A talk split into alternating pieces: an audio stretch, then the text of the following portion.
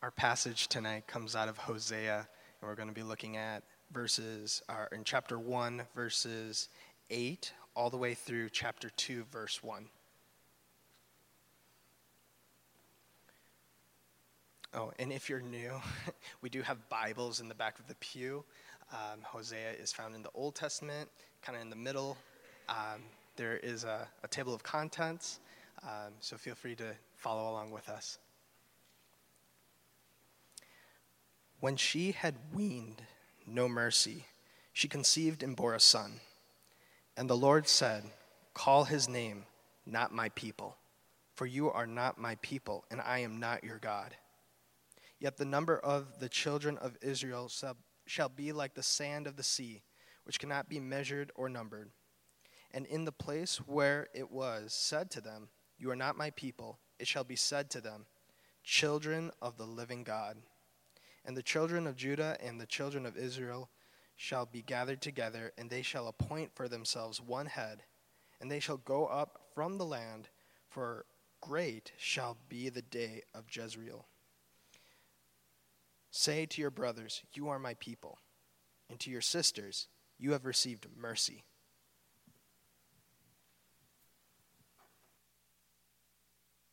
I've heard about Christians who have obeyed God in crazy ways, like they went to jail, and the people said, "You need to renounce Jesus, and if you don't, you cannot go free."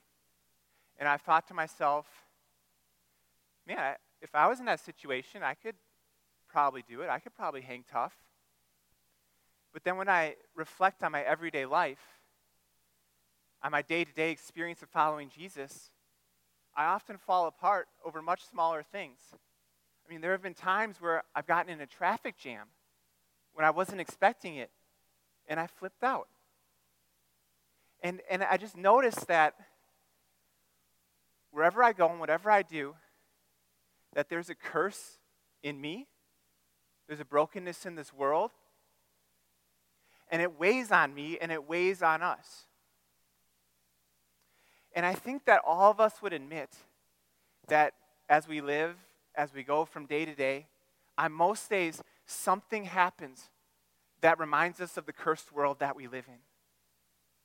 For me this week, I really hurt my finger, and the pain of this finger has reminded me that everything isn't right, that things are really broken. And so the question that I want to approach today is, what does God do about the world and its brokenness? That's what the text answers. Why are things so messed up, and how is God going to address the way things are messed up? And it's actually going to take a little time for us to get there at the end of the sermon, so please hang in there. I just wanted to give you a preview that's precisely where we are going. Okay, so let's hop into the text. Point one is out of God's family. So we're picking up from where Pastor Sam left off last week in verses 2 through 7. And if you remember, God sent Hosea to his people to warn them to turn from their sin. And things were actually so bad that God said, words are not going to do it. I'm going to have to send a human being with a human picture to remind you of how bad your sin is going to be. So God told Hosea, I want you to marry a whore. Someone who's good, you know, is going to cheat on you. Because the picture of you being cheated on is a picture of how my people are treating me, and until they understand that, they're not going to turn from that. And in addition to that picture, I want you to name your kids names. Not happy names, like the kids in this congregation has, but sad names. Can you imagine giving your kid a sad name on purpose as a reminder to the people in your community that judgment is coming? Does anyone remember the first name that God told Hosea to name his first child? What it was? No mercy was number 2. But I was going to ask that question next. Jezreel was the first one. And so now this evening, we get to talk about the third child, So let's take a look at Hosea 1:8-9. When she had weaned no mercy, she conceived and bore a son. And the Lord said, call his name not my people, for you are not my people, and I am not your God. God said, I want you to name this child not my people. And the reason couldn't be worse, he says, is because you are no longer my people. It's like getting in a bad car accident and hoping everyone is okay, but actually finding out that someone was really badly hurt or even killed. They had probably been hoping, I hope the name of this third child is a little better. But it's worse. They had sinned so bad that their relationship with God was about to be over. Listen to Leviticus 26:11-12. This paints a picture of what the relationship was supposed to be like, what it could have been, what it was for a while. It says, I will make you my dwelling place, and my soul shall not abhor you, and I will walk among you, and I will be your God, and you will be my people. Israel could once say, I belong to God and he belongs to me. And their sin had gotten so much in the way that it had blown that up. This would be like getting adopted into a home from off the streets. And your parents love you and care for you and show you mercy that you don't deserve, and you just stay out late and disrespect them again and again and again, and they say, get out of the house, this is over. That's the way that Israel treated their God, and this child's name is the picture that this is what is going to happen to them. I just want you to think for a moment. What's the worst tragedy that could happen to you? You could lose your money. You could lose your job. You could lose your friends. You could lose your family. And this text is a reminder to us that the greatest judgment of all that could ever happen to us is we could lose God. That someone could lose God.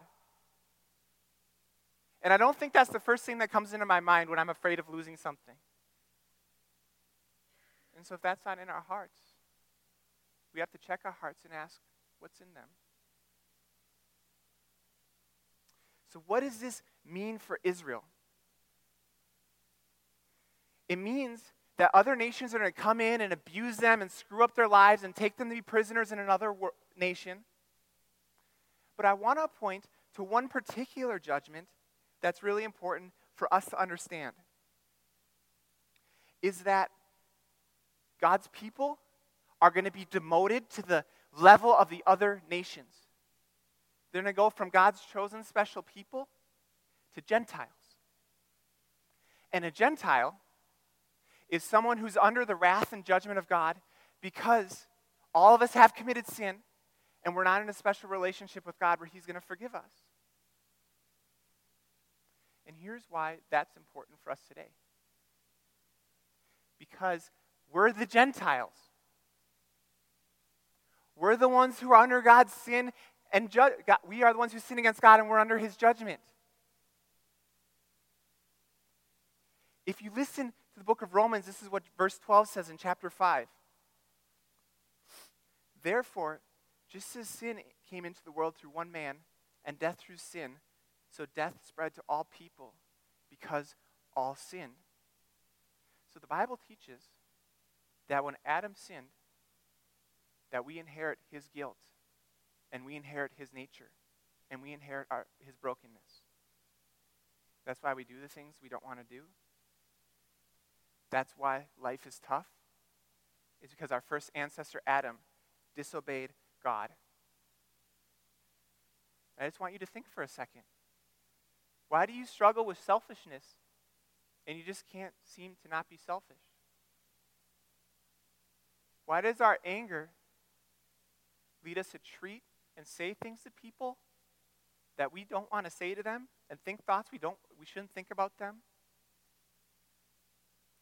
Why does our lust cause us to think and treat people like objects rather than people? And the answer is because our first ancestor Adam sinned and plunged the world into death. I mean, it's a beautiful day today, isn't it? It's so easy to think that, oh, this world isn't really so bad. But we've all experienced pain where we know it is. We all know that underneath the surface, something is seriously wrong. And I think more than anything, the reminder that all of us are aging and getting closer to death and will one day die is the clearest reminder of all that everything is not right, that things are broken. So Sam and Joanna had their new baby Hope, and they could have named that baby Not My People. I don't know if you thought about that. But if they did, and they were Israelites, they could have passed that baby around, and every time someone held that baby, they would have been reminded of their broken relationship with God. And I just want you to pause and ask yourself right now, do you feel your need for God? Here's the main point I want for us to remember today. Is that being outside of the family of God brings ultimate death, while being inside of the family of God brings life from God. Do you feel your need to be in God's family? It's a working gift from God when we experience that need, when we feel that need to be in God's family. Okay, let's move to point 2. God's scandalous adoption. Verse 9 is a devastating word. In fact, it's so devastating that it leaves the Israelites and it leaves us without any hope on our own. I mean, how can you get in a family that you need to get into but you're not a part of? Just think about that. There's nothing you can do to make yourself part of someone else's family. And if our greatest need is to be a part of another family, then we are lost and without hope, because if there's another family and there's a king who rules that family well, there's no way that we can make ourselves a part of that family. So then the question we want to ask when we get to this point of the text is, what will God say next? What's God going to do? Is he going to utter more judgment? Or is he going to give us the mercy that we need to hear? So let's take a look at verse 10. Yet the number of the children of Israel shall be like the sand of the sea, which cannot be measured or numbered. And the place where it is said to them, you are not my people, it shall be said to them, children of the living God. So without God's warning, mercy comes into the picture in the face of judgment. It's an amazing God we serve. You see, even though he's the God of justice, he also has a heart of love, and that love is as deep as the ocean. Sam brought up a verse last week from Exodus 34 where God said that he will by no means clear the guilty. That's an ominous word from God. But before he ever says that and he reveals his character, he says, behold, I am the Lord, and merciful and gracious. I'm slow to anger and abounding in steadfast love.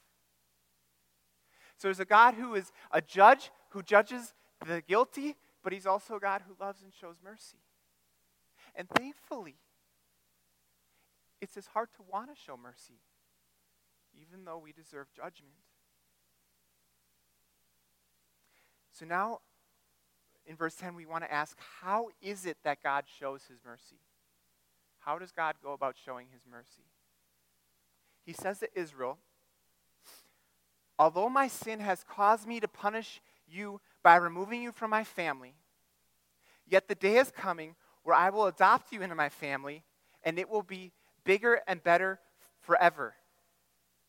And God's decision to show this kind of over-the-top love, to want to re-adopt children he's kicked out of his family, that's not something that he just came up with on the spur of the moment. This has actually been his plan for hundreds and hundreds of years. He's always planned on being a God of mercy. And we know this from Exodus 22:17. He says to Abraham, hundreds of years before Hosea, I will surely bless you, and I will surely multiply your offspring as the stars of heaven and as the sand that is on the seashore, and your offspring shall possess the gates of his enemies. That's the same language as Hosea 1:10. Yet the number of the children of Israel shall be like the sand of the sea, which cannot be measured or numbered. This is why the promises of God are so precious for us, because our consciences can feel like we're condemned, right? We can feel the wrath of God. We can feel the judgment we deserve. And the promises of God give us hope that there's mercy for us, something we would forget without his promises. So now I want to ask, how does the restoration of God's family happen? So we see these two ideas are just collided right together without a whole lot of description. Not my family into my family. How does this restoration happen, and what does it have to do with us?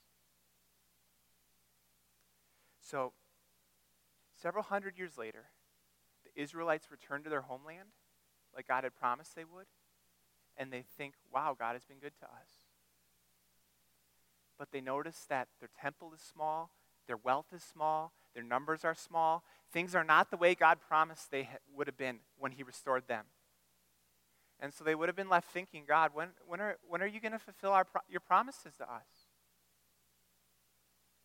And then several hundred years later, several generations later, Jesus of Nazareth is born.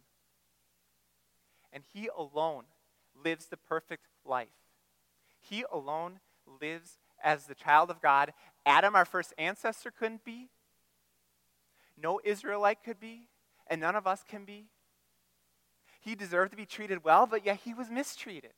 He suffered everything any of us in here have ever suffered and more. Here's something I want you to walk away with today. Jesus became the not my people, even though he deserved to be treated like God's son. Jesus was treated like the Israelites deserved to be treated, as not my people. Listen to what Mark chapter 15 says.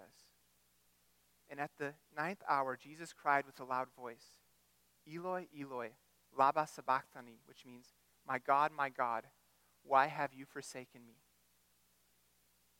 But Jesus didn't stay dead, did he? He rose.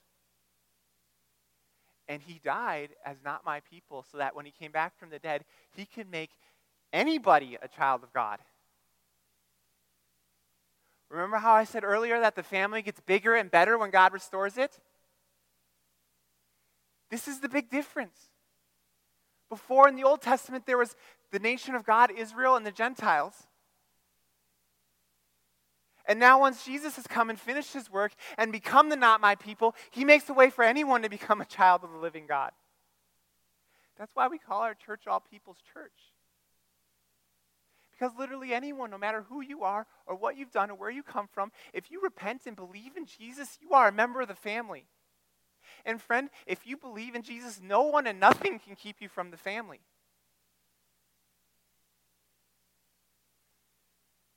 The Apostle Paul talks about this in Romans 9. He says in verse 23, he says, and we were among those whom he selected, both from the Jews and the Gentiles. And then verse 25, he says, concerning the Gentiles, God says in the prophecy of Hosea. So Paul says that when Hosea wrote those words, he was writing about people who were not Jewish. He was looking forward to the day where the family would include all kinds of people. Those who are not my people, I will now call my people, and I will love those whom I did not love before. And then at the place where they were told, you are not my people, there they will be called children of the living God. I said earlier that being outside of the God or outside of the family of God is ultimately fatal. But being in the family of God brings life and restoration. And the good news I have for you today is that because of Jesus, anyone can join the family of God if you're here today. That's the deepest need I have. That's the deepest need you have. If you're already in the family of God, then praise the Lord. Don't we need to remember that and be thankful for it every day? Don't we neglect to thank Jesus for what he's done for us? And if it doesn't describe you yet, you haven't joined this family. It is your deepest need, and because of what Jesus has done, you're welcome. There's a spot at the dinner table for you. Okay, point 3, I want to talk about one of the benefits of God's adoption. So I'd like to give you a great reason why you should want to join this family if you haven't joined it yet, or a great reason to just be all the more committed to it if you are. Let's take a look at verse 111 through 2:1. And the children of Judah and the children of Israel shall be gathered together, and they shall appoint for themselves one head, and they shall go up from the land, for great shall be the day of Jezreel.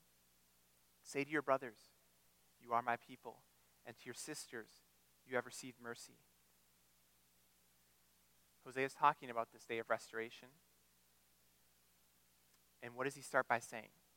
He says, and they shall go up from the land, for great shall be the day of Jezreel. Now that's a little confusing, isn't it? Because when God used Jezreel's name before, it was a sign of curse.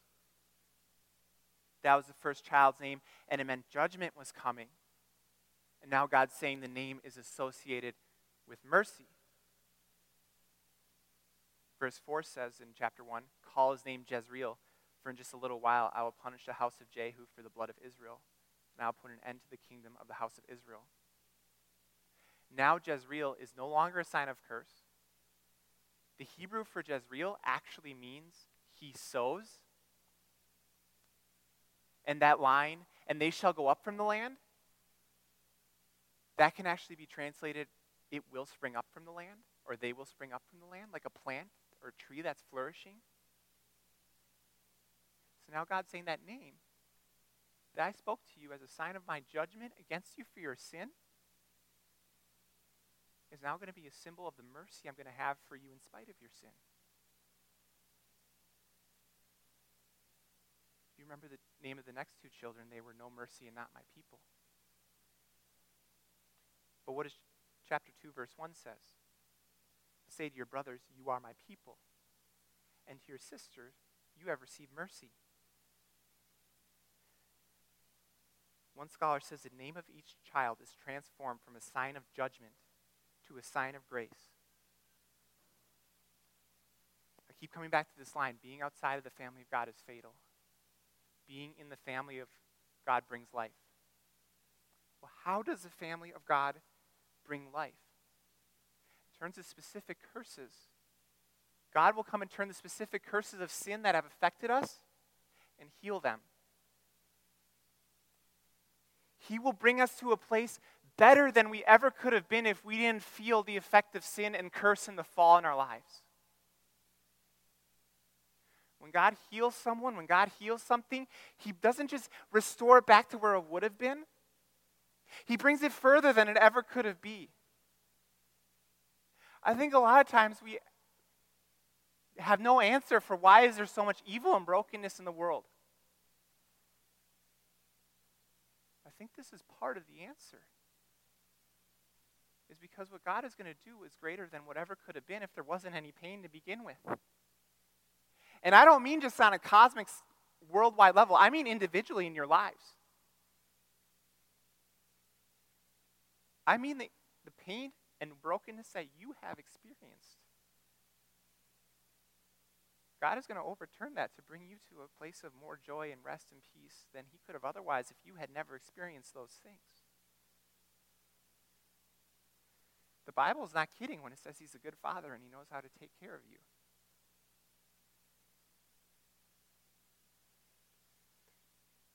So I wonder, have you tasted fatherlessness or abuse in your life? God's good fathering, now and forever, will surpass, now even more, anything that you missed out on? Have you wasted your life in addiction, selfishness, or another sin? God's forgiving grace, now more than ever, can give you purposeful joy. Have you felt alone, rejected, or betrayed? The closest of Christ can be closer to you now and forever than it would have been if you had never felt lonely. If you had never felt lonely, you wouldn't know how to appreciate the nearness of Christ in the new way you can now.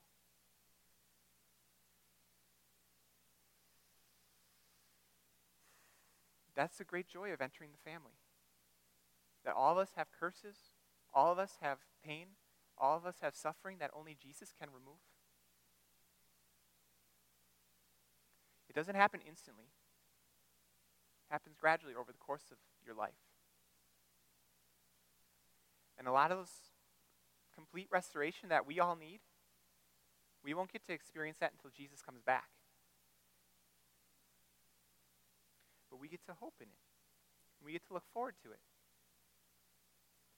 And we remain confident even in the midst of suffering and sorrow.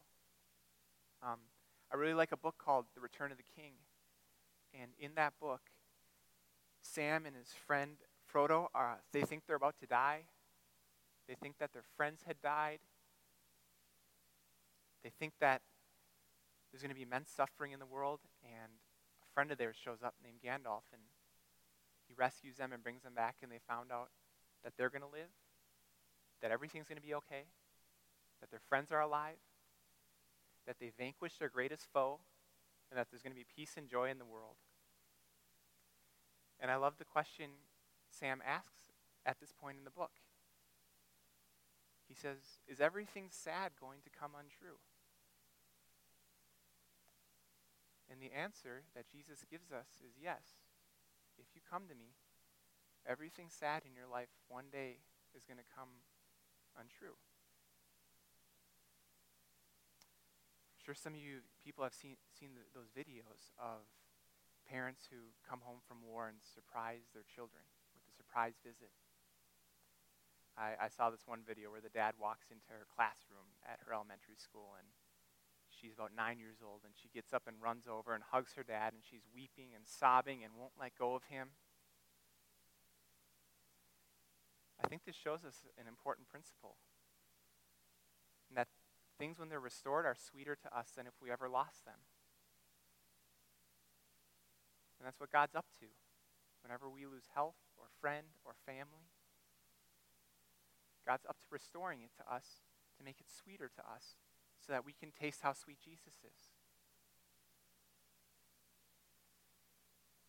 Okay, how should we live in light of this message? How should this message change how we live today? I want to start with us who are already believers.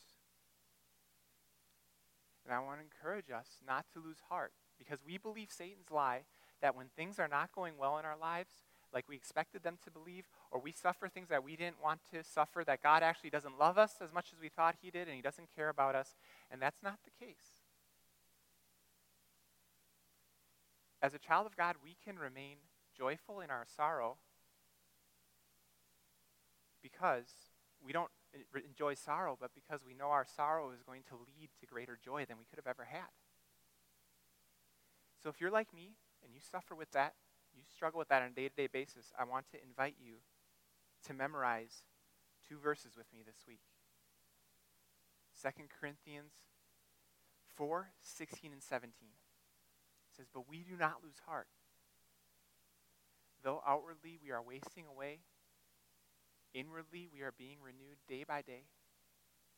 For this light momentary affliction is preparing us for an eternal weight of glory beyond all comparison.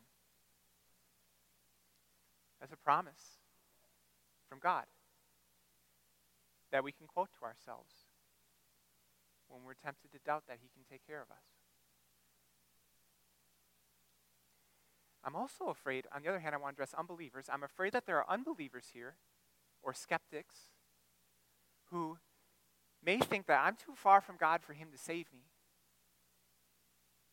that I've done too much for Jesus to welcome me back. I'm too much of a sinner. And this text reminds us that someone who lived the perfect life as a perfect child of God and died and rose again, he can welcome you into his family if he wants to. And no one can say no to it.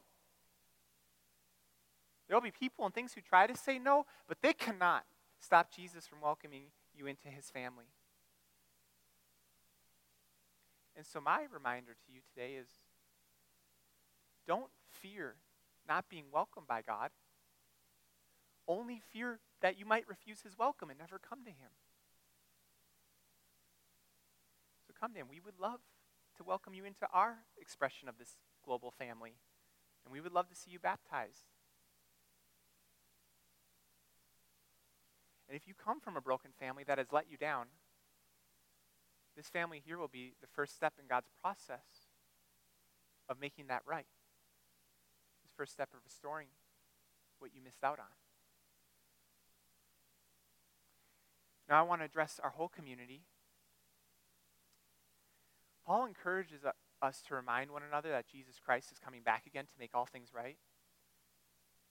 And I just want us to think, what would happen if more than complaining about the brokenness of our world and ourselves, we reminded one another that Jesus Christ is coming back? Wouldn't this become the most hopeful group of people you've ever been around if that's what we talked about the most, that Jesus is coming back to restore everything and make everything right, and to take our sorrow and make it joy? I think we can do that. I think that we can talk about him in that way and that he can change our community. I just want to end by reminding us that Jesus is the child of God, who suffered and was treated like an orphan so that we could become children of God, even though we don't deserve it. And the point is that he was perfect so we don't have to be. So if you know him, rejoice in him today all the more. And if you don't know him, come to him, because there's room for you in his family. Let's pray together. Jesus, thank you that something you say in your word is, "Behold, I'm coming to make all things new." And we long for that day. And we thank you that you'll address every hurt and every pain we've ever experienced and redeem it and make us and the world even better than we ever could have been. So Jesus, please come soon. Come quickly.